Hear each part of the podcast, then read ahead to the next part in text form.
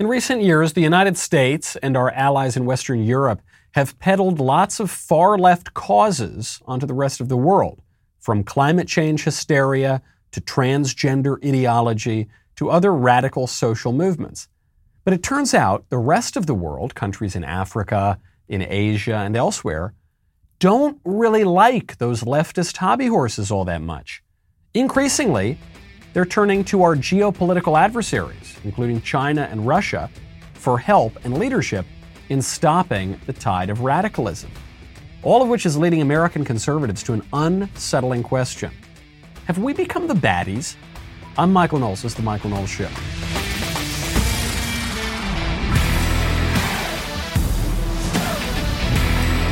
Welcome back to the show. My favorite comment yesterday from MCL Black, who says, funny, the WNBA parade looks about like a Biden press conference. That's not fair. It looks like a Biden campaign rally. At the press conferences, at least there are usually some people there. They don't get any answers and Biden runs away. But at the Biden rallies, that's where really you can see the tumbleweed just start to roll past the screen. The political instability is enough to make you want to hedge your investments, which is why I would strongly recommend you check out Acre Gold. I have really enjoyed investing in physical precious metals in my life, especially in gold. But I know what people are thinking. They're thinking, Michael, gold is expensive. I can't afford physical gold, Michael, all right? I didn't write a blank book, Michael. Okay, calm down. You don't need to make this personal. Do you have $30? If you have $30, you can start investing in physical gold. You're a liar, Michael. No, I'm not a liar. I'm not.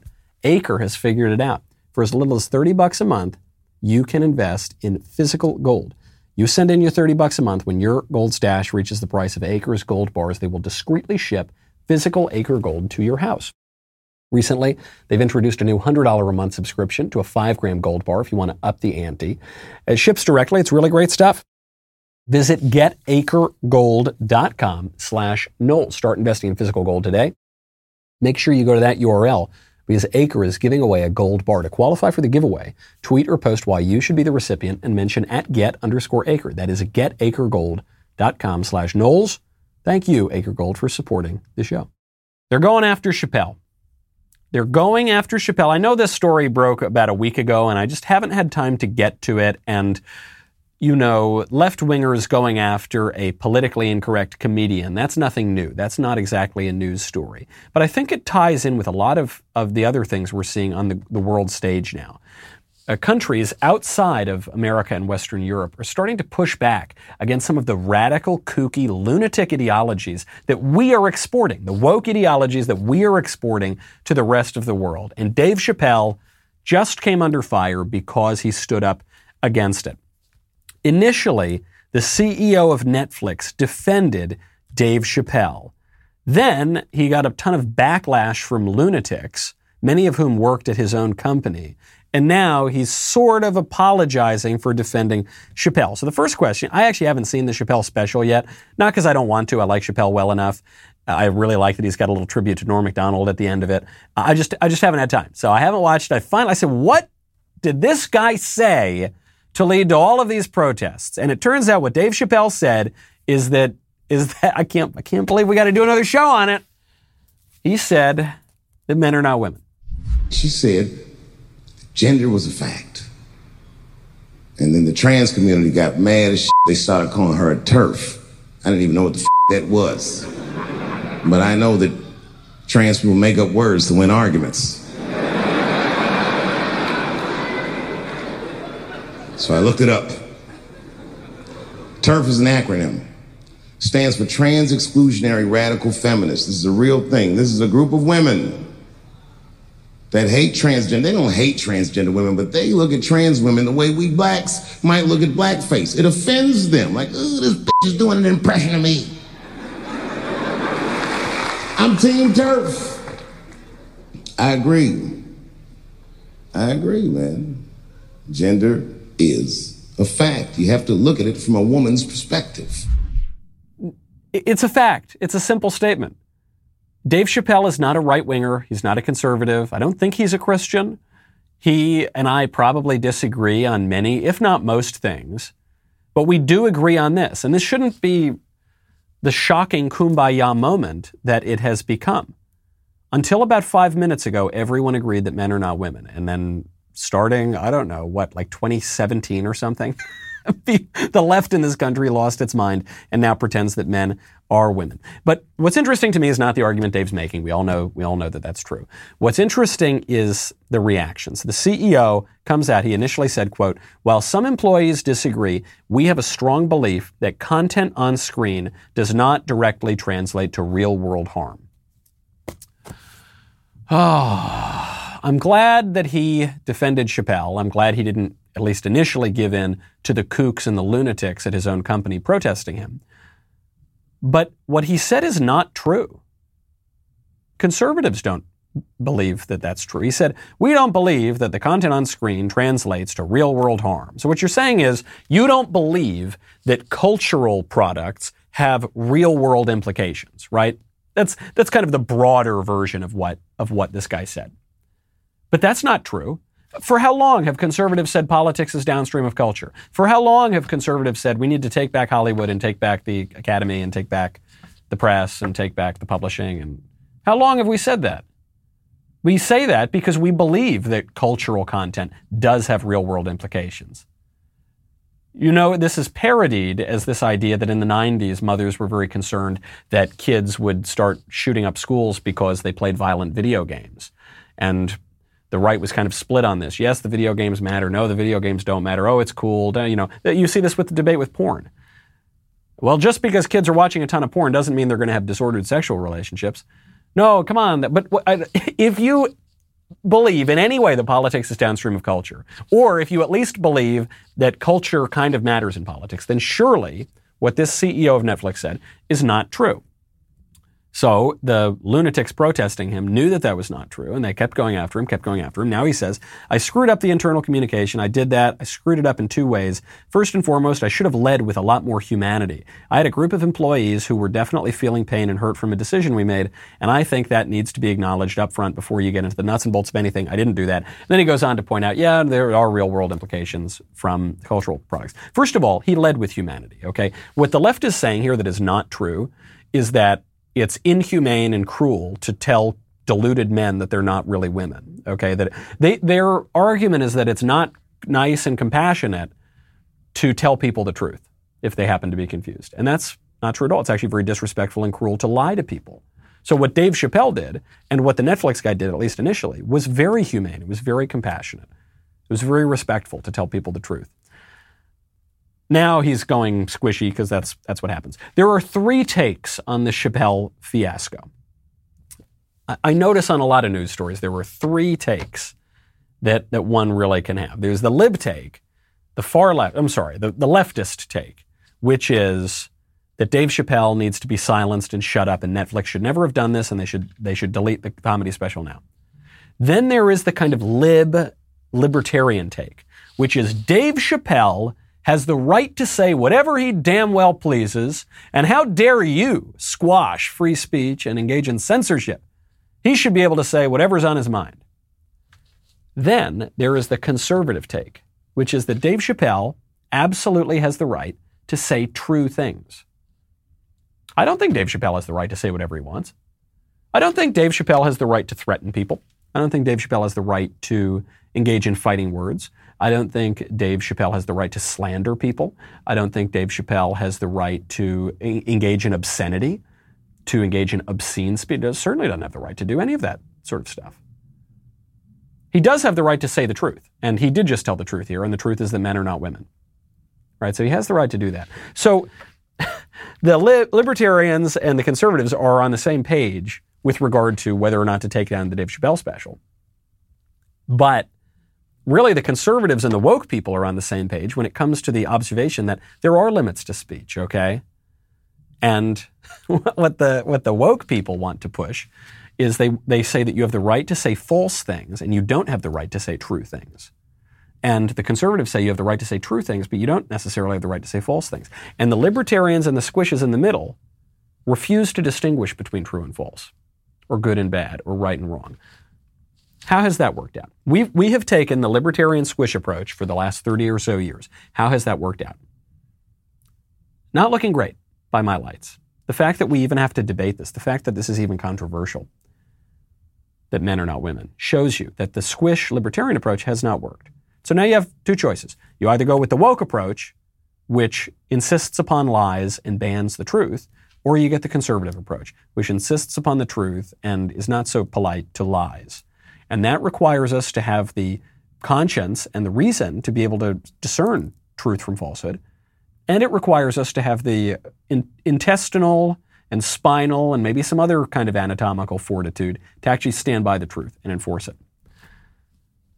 Dave Chappelle is a TERF. He's a TERF because he said a thing that's true. You are seeing this right now on the right. It's not just me pushing it. I mean, I may have been among the voices crying out in the wilderness on this particular issue before, but I think now this is kind of the mainstream view, and you're seeing it playing out at the level of the governors and the senators.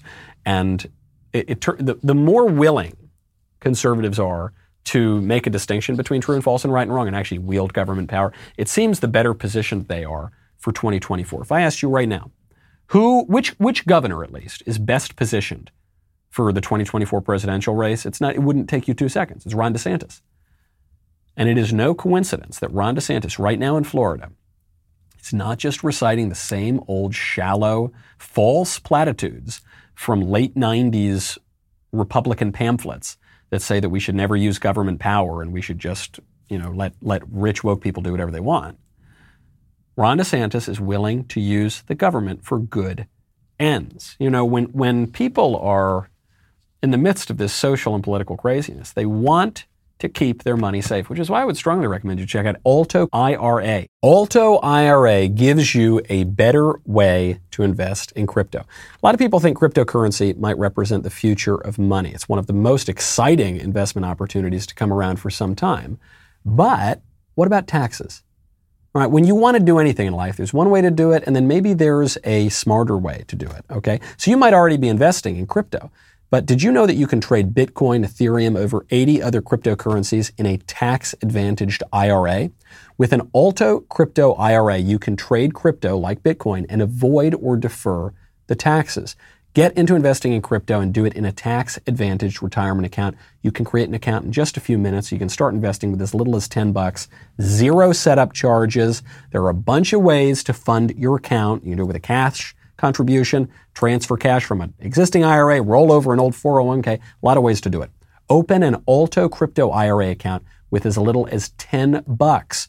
Go to altoira.com/Michael, M-I-C-H-A-E-L. That is altoira.com/Michael, altoira.com/Michael. Ron DeSantis, I think the first, or certainly one of the first states to reopen after the COVID lockdowns. He gave businesses a lot of liability protection in order to do that, right? He said, look, we're open for business in Florida, but you can't go around suing people if you catch COVID, right? The businesses are open, and the business owners really liked that, right? But now they're getting some pushback from the woke people. They're getting some pushback from the Biden administration, and so they are not willing to offer that same courtesy to their customers or to their employees. Right now, there are businesses in Florida that they're mandating that the employees get these experimental drugs about COVID.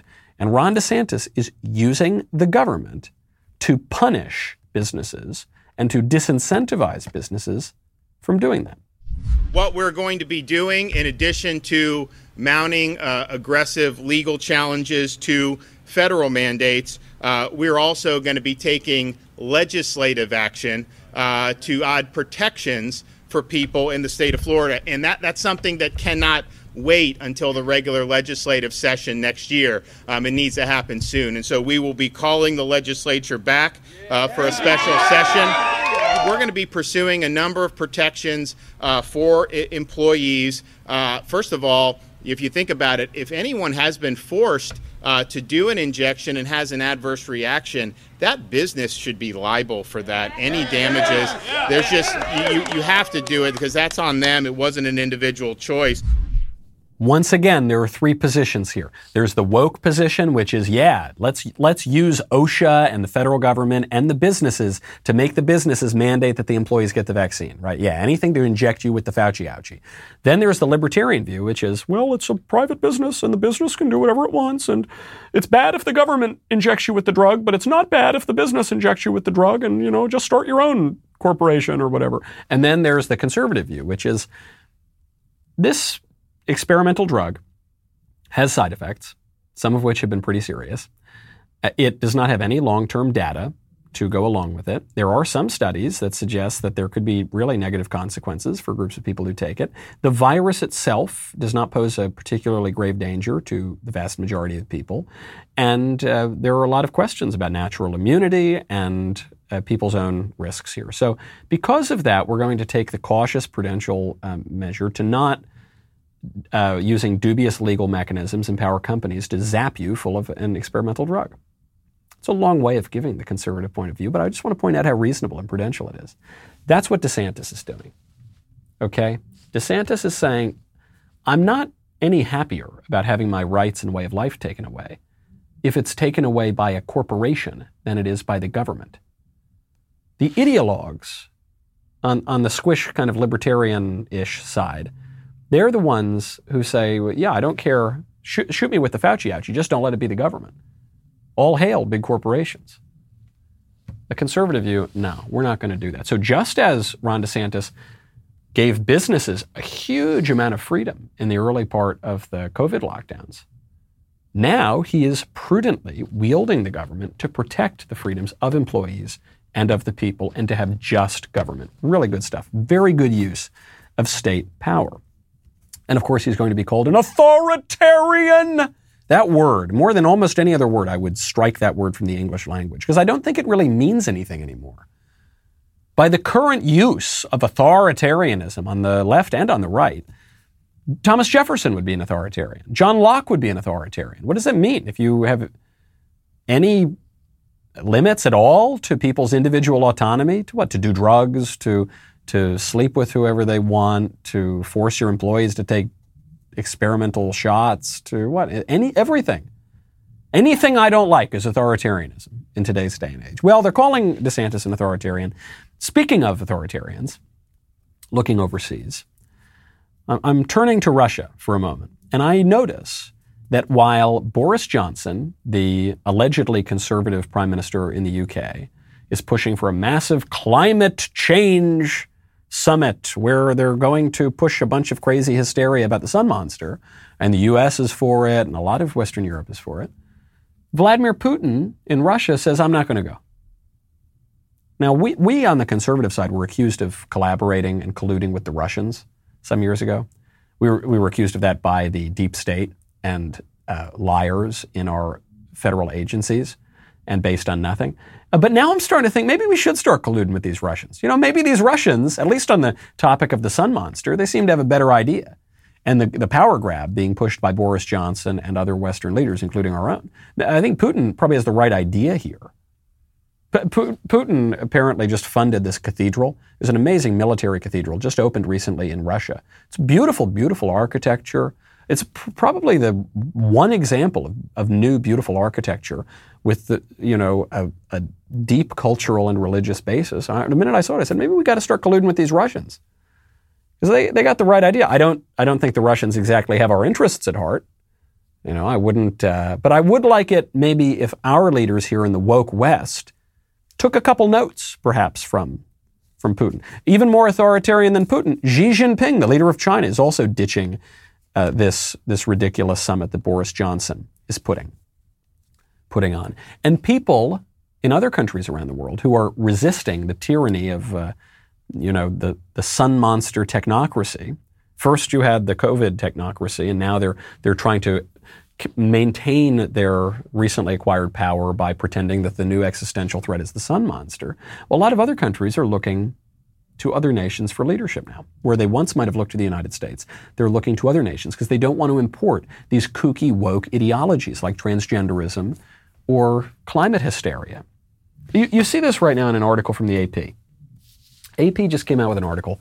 Across Africa, major churches strongly oppose LGBTQ rights. And when they say LGBTQ rights, they mean redefining marriage in a way that, you know, marriage for all of human history everywhere in the world involved sexual difference, right? Maybe some places tolerated polygamy.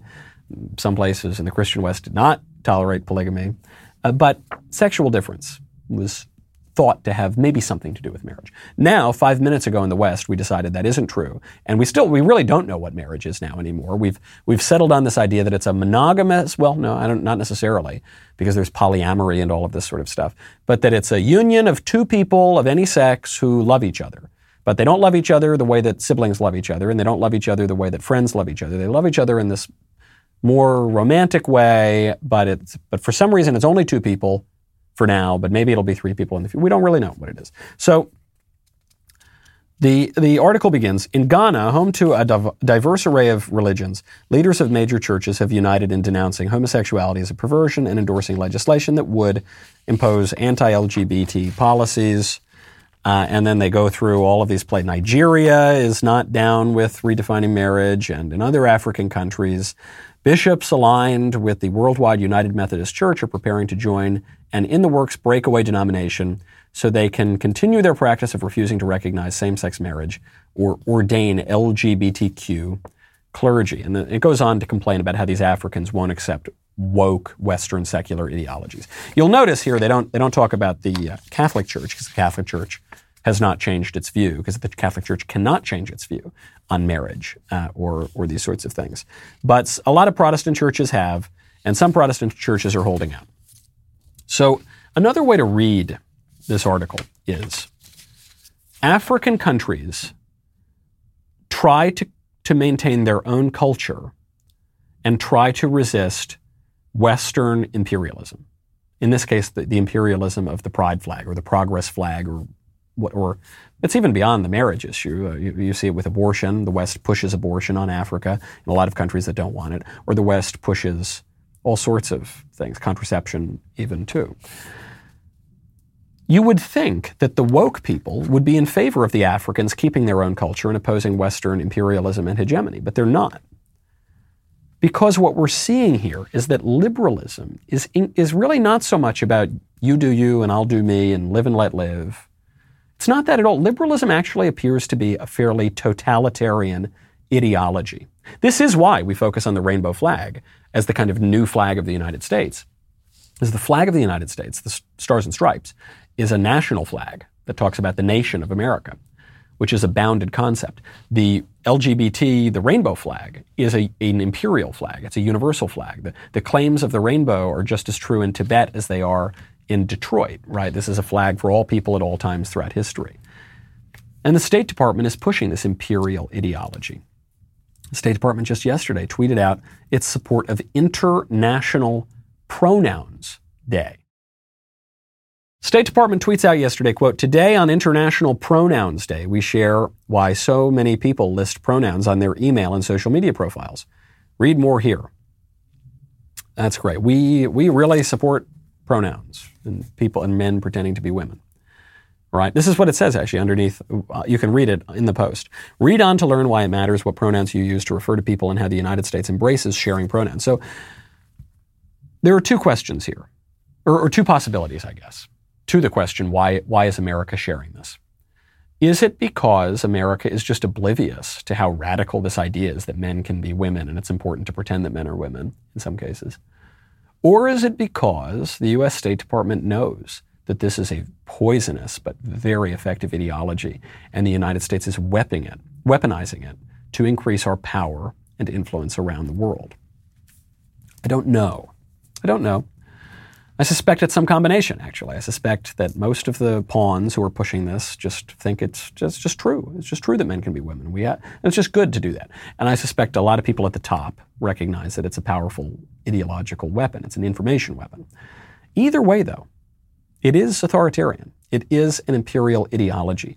And people do have the right to resist it. You know, back when the United States stood for truth, justice, and the American way, back when we were a Christian nation in our self-understanding, back when the West broadly was Christendom, I think a lot of us could get on board with sending that overseas. I mean, that was the point of Columbus's voyage. That was the point of Western exploration, to share the good news of the gospel and the civilization that Christianity created to the rest of the world. And I'm on board with that. Yeah, let's do it. Let's go. Let's bring the good news, man. Let's do it. As a great civilization, let's share it with people. But now, if the empire is going abroad to share transgender bathrooms and climate hysteria and fear of the sun monster, I'm not on board with that. And I have a great deal of empathy, actually, for the nations in Africa or Asia or wherever else that want to resist it. People are resisting it here. The ALCS was on TV the other night. You've got A-Rod and Big Poppy were on Fox Sports discussing the game, and the crowd decided to start chanting a very well-known expression, a variation on the phrase, "Let's Go Brandon." Guys can come in like a chess and the queen or a rook on the chessboard, right? These people have routines, but I think Evaldi's the one guy he can get away with. I thought Evaldi kind of let his hair down a little bit. He threw two most unbelievable split fingers for strikeouts for our and two. When Laz Diaz, by the way, missed 21 calls tonight, right? The average is 8 or 9 for an umpire. 21 is a great deal. When he that call, I thought he lost his concentration, and when he hung the split. Kudos to A-Rod for not breaking his his commentary, and he keeps pushing right ahead, but. You can hear, and it's not "Let's Go Brandon" that they're chanting. It's the real version of that. That took place outside Fenway Park. That took place. It wasn't in South Carolina. It wasn't in Texas or Tennessee. That was in Boston. It's become a meme, and also Joe Biden has a very low approval rating, even in places that might have voted for him. I think the oppressed masses, yearning to be free, want political leaders to free us from the shackles of this libertine, woke, progressive, liberal madness, okay? And I think that politicians, Republicans, who run on the old squish way of things, I'm thinking of Asa Hutchinson in Arkansas, or, you know, any number of those squishes, who run and they say, if you elect me, I won't do anything. I'll never impose my views on anybody. I'm going to defend the neutral order. You know the neutral political order of transgender bathrooms? You know the neutral political order of completely redefining marriage? You know the neutral political order of this, that, and the other thing? No. I think what people recognize is there is no neutral political order. All polities have some view of what's good and wrong and bad, and we want our leaders to have a spine. Okay, and we want them to fight for us. You're seeing this right now, speaking of sports, in Texas. Governor Abbott just banned boys from playing in girls' sports. Okay, cool. Makes perfect sense. The White House is furious. This is what the White House said. Quote, "This hateful bill in Texas is just the latest example of Republican state lawmakers using legislation to target transgender kids, whom the president believes are some of the bravest Americans." Yeah, you know, they're just storming Iwo Jima in order to score political points. "These anti-transgender bills are nothing more than bullying disguised as legislation and undermine our nation's core values." You know, Thomas Jefferson's core value, Abraham Lincoln's core value of letting dudes go into the girls' changing room. You remember that? Amazing how fast that happened. Okay, it's amazing how quickly. In 2011, Barack Obama opposed, and Joe Biden and everyone else opposed, redefining marriage. Today, if you oppose letting Husky Hank go into the girls' changing room with your daughter, you're a bigot. Amazing how fast that happened. Conservatives used to say, oh, don't worry about these woke people. Oh, don't worry. Common sense will get the better of them. I don't think that's true. Common sense will only be around if people defend it and embrace common sense and enforce common sense. Which brings me to another favorite politician of mine since I was a kid. But he's getting criticized right now. It's Rudy Giuliani. He gets criticized because sometimes he does things that are eccentric. So Rudy just posted on social media this image of him, this video of him as a kind of face-swapped Abraham Lincoln talking about Terry McAuliffe in Virginia. Virginia, vote against the man who dishonored our past by selling my bedroom hundreds and hundreds of times to scoundrels in a pay-for-play scheme. In my time, we had a name for men who sold bedrooms for one night. In your time, the name is Terry McAuliffe, and the Clinton flees once and for all.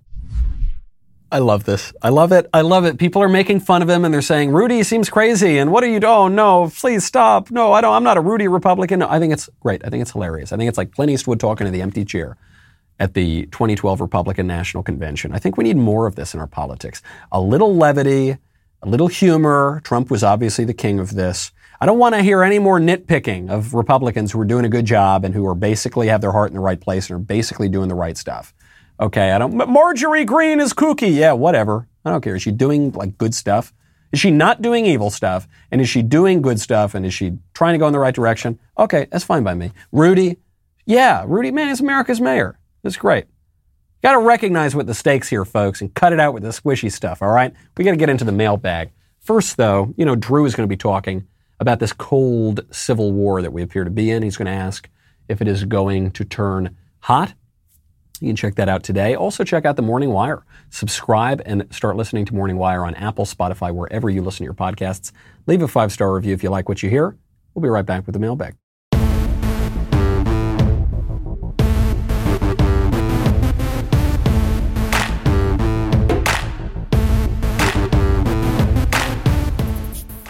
Welcome back to my favorite time of the week, the mailbag. First question up from Asher. Michael, my name is Asher. I'm 16, and I have a little philosophy question for you. Imagine you live in a world where you had everything possible that you wanted. Wealth, you had a perfect family, Liz Cheney and Mitt Romney voted using conservative values, all SCOTUS justices ruled like Scalia and Thomas, and most importantly, everyone used a Ring alarm system. But in order to live in this world, one person has to be humiliated and suffer every single day. You have the option to leave this perfect life, but if you do, everything you have is not guaranteed to be the same. Would you leave this perfect life where all of it is predicated on one person being tortured every day? Thanks. Love your show. I would leave that world. I do not want to live in a world where I benefit, but only at the expense of someone being ruthlessly, needlessly tortured. Okay?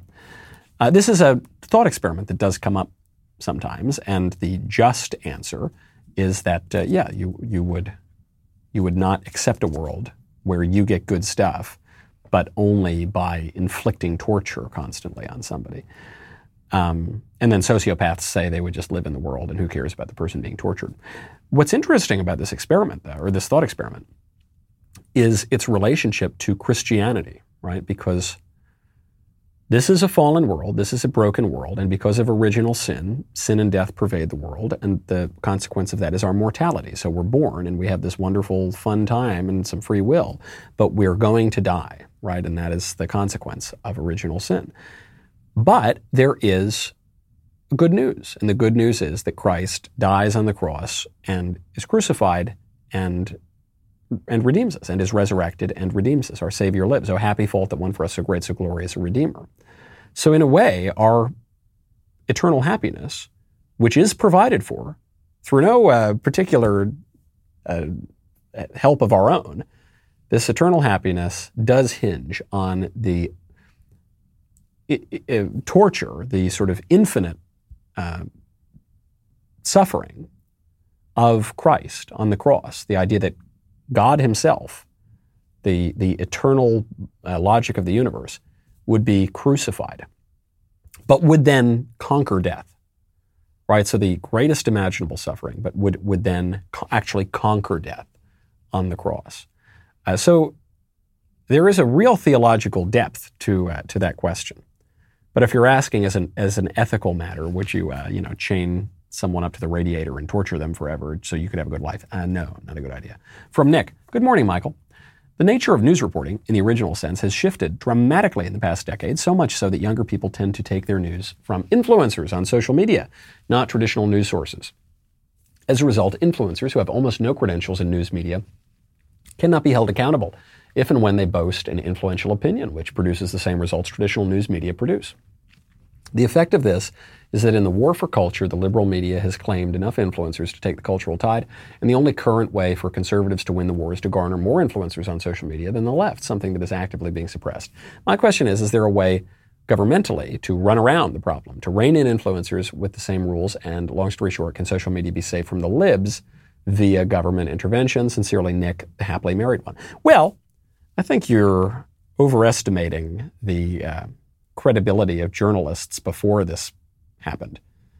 You know, someone like Walter Cronkite, the most trusted journalist in America, was a gigantic lib and a world federalist who probably lost us the Vietnam War. So frankly, if it's between, I don't know, Nicki Minaj, you know, or Kanye West tweeting something and Walter Cronkite having a monopoly on credibility, I'm with Kanye. You know, I don't want to go back to a world where Walter Cronkite is trusted. Really, or Dan Rather, my goodness, Dan Rather is just a liar.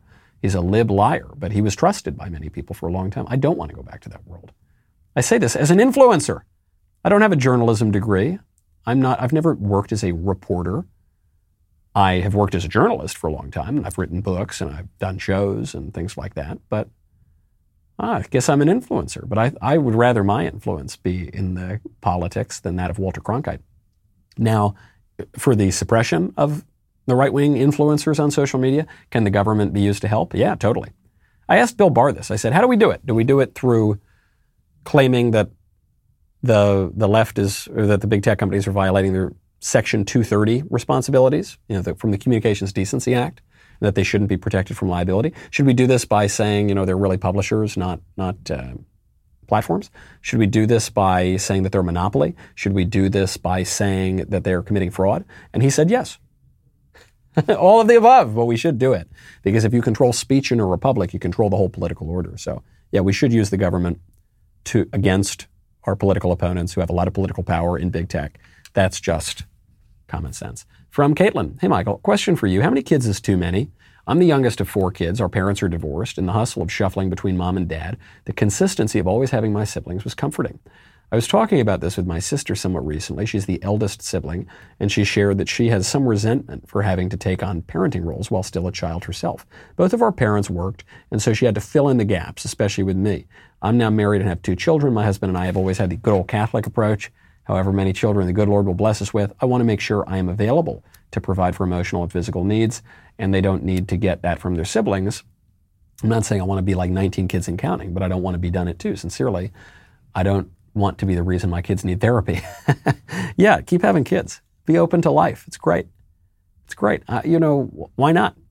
The problem that you and your siblings had is not that you had too many siblings. I mean, you said that's a great comfort. The problem is that your parents got divorced. And actually the number of siblings was a great comfort for you. So I would do it. I would say more. There are going to be some downsides. You won't be able to pay as much attention to every kid, and you won't be able to buy them Christmas presents that are quite as expensive. But so what? You have a good big family, and if you keep the family together, it's a great gift you can have. You know, I have a small family. I come from a small family myself. Sweet little Elise and I are working on growing our family. You know, it's a great deal of fun to work on that sort of thing, and we'd like to, and we're just going to remain open to life and have as many kids as we can. But my father comes from a big family. You know, he's got 5 siblings, and which used to be considered a small Catholic family. Now it's considered a gigantic family. And it's great, and it's just a wonderful thing. And I think the siblings are all really grateful for one another. And we, you know, who are in the next generation, are really grateful for it. It's worth a lot more than, you know, nicer Christmas presents or something. I think you really can't put a price on how wonderful it is to have a big family. From Allie, my dearest favorite podcaster, my question to you is in regard to female sports. After the laughable WNBA parade, I had to ask, what are your thoughts on the low viewership of female sports? Mostly basketball, because the other ones are all right to watch. But specifically, do you think that networks like ESPN shoving them down our throats is hurting them at all, or not affecting it because they're lame on their own? The WNBA will never be popular, so do you think it should just cease to exist, or should we just allow them to play and ignore the left's attempt to make it equal to men's sports? Sincerely, they need to stop trying to make fetch happen. Yeah, it's not cool at all, and the only reason you hear about it even is because they make a big political stink about it and force the NBA to subsidize it. And then, as you say, the networks try to push it on you. But even so, no one shows up to the parades, right? So, yeah, sports are for physical excellence. So generally, as a rule, people are only going to watch men's sports. There are some exceptions to this. They're going to watch women's gymnastics, right? They're going to watch women's ice skating. They're going to watch. There are certain sports that I don't. Do you even call that really a sport? It's certainly an athletic feat. But so you're going to watch things where you're watching the greatest displays of physical excellence. And so in some cases that can be women, but in the vast majority of sports it's going to be men. And I guess the one exception I would say to this is in tennis, but I think that's really just because of the celebrity of the Williams sisters. I don't know that people would really care that much about women's tennis if not for them. They really became a big celebrity couple. Not a couple like they're dating, but you know, the two of them really helped popularize that sport. But yeah, in general, people are not going to pay attention to it. So I don't, I couldn't name WNBA players, and I don't pay any attention to it at all. And I say this as someone without really a dog in the fight because I've never been the most athletic fella in the world. But if I am going to watch sports, I want to watch, as everyone does, we want to watch the best and the strongest and the fastest. And just as a fact of biology, that is going to be men. From Quaid. Hello, Smokey Mike. Hello, Quaid. I was wondering what your opinion on how secularization in Europe from 1500 onward contributed to society. My one university class is requiring a final paper on how secularization was what drove the success of Europe. I got permission from my professor to argue that it was not secularization, but rather the fulfillment of Judeo-Christian values that drove the success of Europe, and that secularization was what led to the atrocities of the 20th century and the decline of Europe. I was wondering what resources you would recommend to best argue my position. Thanks, a Canadian who escaped to Florida. Well, I think your position is a little confused because you're talking about the great success of Europe after 1500, but you're then focusing. Then you have to explain away the lack of success. Then you have to explain away the atrocities. So I guess the first question you have to ask is Europe's great success post 1500? I don't really think it is. I think that this is a line of argument that is argued by woke people and secularists and liberals and Protestants to some degree, because you'll notice what happened in 1517 was the beginning of the Protestant Revolution. And so I think as a result of that, first Protestants and then liberals and then secularists had to rewrite history to say that everything before 1500 was really bad and it was filled with the Dark Ages and people who didn't know anything, and a lot of that was just completely made up. But you think about the greatest works of art and the greatest contributions to Western civilization. Well, I don't know, Thomas Aquinas, that was before 1500 by a lot, right? St. Augustine, that was a long time before 1500. Dante Alighieri, that was a long time before 1500. And, there were a lot of wonderful artistic developments afterward, but I don't think they were a major break from the civilization before 1500. Actually, a lot of it comes from the Counter-Reformation, right? A lot of it comes from artists like Caravaggio or Reni or, other people who created so much of the art and the beautiful cathedrals and things that we think of when we think of Western civilization. So I would maybe make the argument that secularization, which I do think, actually does trace itself to the Protestant Revolution, because it cracks up the confidence of Europe to make truth claims and leads to liberalism. Which then led to secularism, which has led to wokeism. I think that you might make the argument that secularization led to Europe's downfall. And I think you might make the claim that Europe was actually a great deal stronger before secularization began. From Kathy, hi Michael, love your show. Thanks for all the great work you do. I have a question about a situation that's come up at work recently. My company is requiring that I participate in an interactive unconscious bias training. I want to be better about speaking up in a way that's authentic and true rather than staying quiet or worse, equivocating. Not sure if this is the forum for this, but do you have any tips for how to articulate reflections on this topic from a conservative point of view?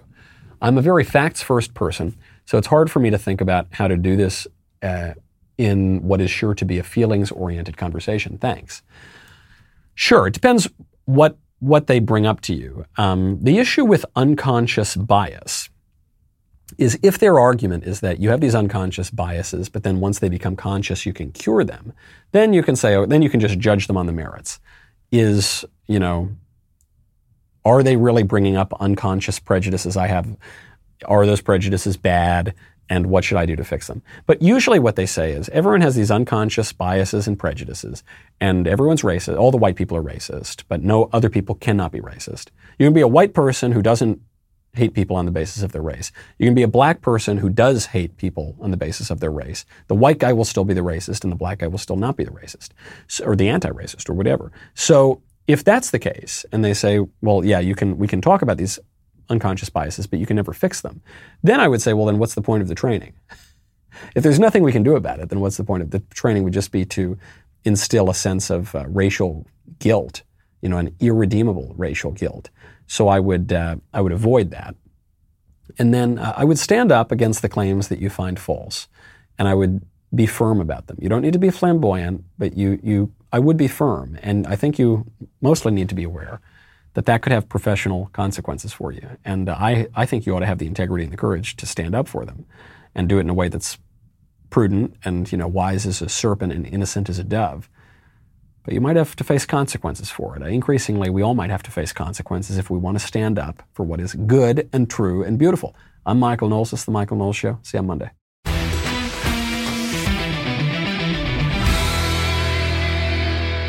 If you enjoyed this episode, don't forget to subscribe. And if you want to help spread the word, please give us a 5-star review and tell your friends to subscribe.